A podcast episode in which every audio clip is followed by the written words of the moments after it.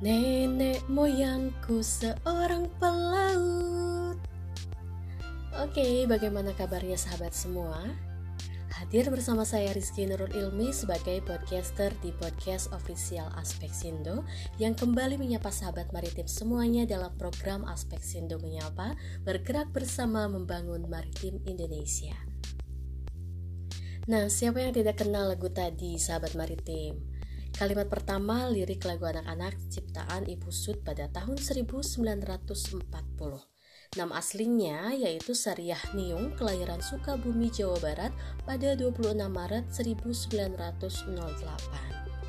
Lagu Nenek Moyangku Orang Pelaut ini menjadi salah satu ciptaan Ibu Sud yang mengandung nilai-nilai pesan moral dan mengekspresikan bahwa bangsa kita adalah bangsa yang terbiasa mengarungi samudera yang luas. Dengan kata lain, lagu tersebut mengekspresikan bahwa bangsa Indonesia adalah bangsa yang memiliki dan menguasai pengetahuan tentang kemaritiman. Sahabat maritim perlu juga tahu bahwa kemaritiman dalam arti sempit yaitu kegiatan pelayaran dan perdagangan atau pelayaran niaga, seperti yang dipahami oleh sebagian masyarakat kita. Sedangkan pengertian maritim yang sebenarnya yaitu mencakup ruang atau wilayah permukaan laut, zona pelagik, dan mesopelagik yang merupakan daerah subur di mana pada daerah ini terdapat kegiatan seperti pariwisata, lalu lintas, pelayaran, dan jasa-jasa kelautan lainnya. Selain itu, kemaritiman mencakup kegiatan di darat seperti pelabuhan, pemukiman nelayan, dan industri maupun kerajinan hasil laut. Kemudian pada masa prasejarah, protosejarah hingga masa sejarah abad ke-5 hingga 15 Masehi, kemaritiman bangsa Indonesia disegani terutama di wilayah Asia Tenggara. Lalu bagaimana kondisi kemaritiman bangsa Indonesia sejak lirik lagu Nenek Moyangku Orang Pelaut ini yang ditulis oleh Ibu Sud puluhan tahun yang lalu hingga saat ini? Bagaimana nasib para nelayan kita? Kehidupan mereka yang semakin hari semakin terpinggirkan.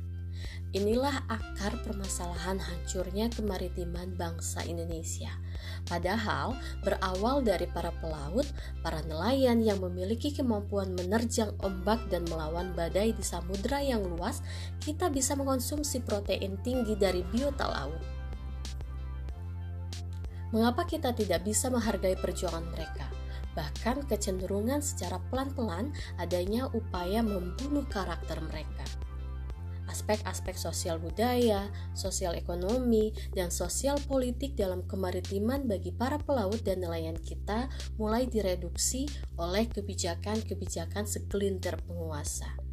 Akhirnya, para pelaut ulung diposisikan sebagai buruh atau awak kapal milik perusahaan ataupun juragan kapal.